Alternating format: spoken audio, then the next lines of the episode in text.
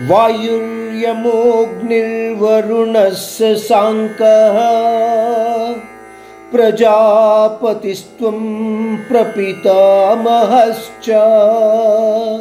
नमो नमस्तेस्तु सहस्रकृत्व। पुनश्च भूयोऽपि नमो नमस्ते। ఈ శ్లోకం ద్వారా మనము అర్జునుడు తనను తాను ఆ పరమాత్ముడి ముందు సమర్పించుకుంటున్నాడు అన్న విధంగా అర్థం చేసుకోవచ్చు.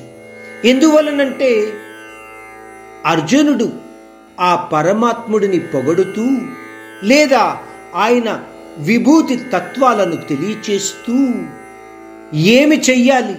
ఎలా నమస్కరించాలి?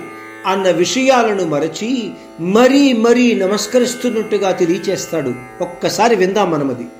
పరమాత్మ నువ్వే వాయుదేవుడవు యముడవు అగ్నివి వరుణదేవుడవు కూడాను చంద్రుడవు ప్రజాపతి అయిన బ్రహ్మవు కూడా నువ్వే.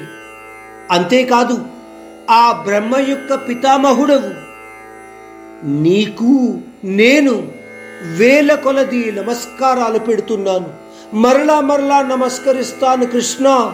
ఇంకెన్నో నమస్కారాలు నేను పెట్టుకుంటాను పరమాత్మా.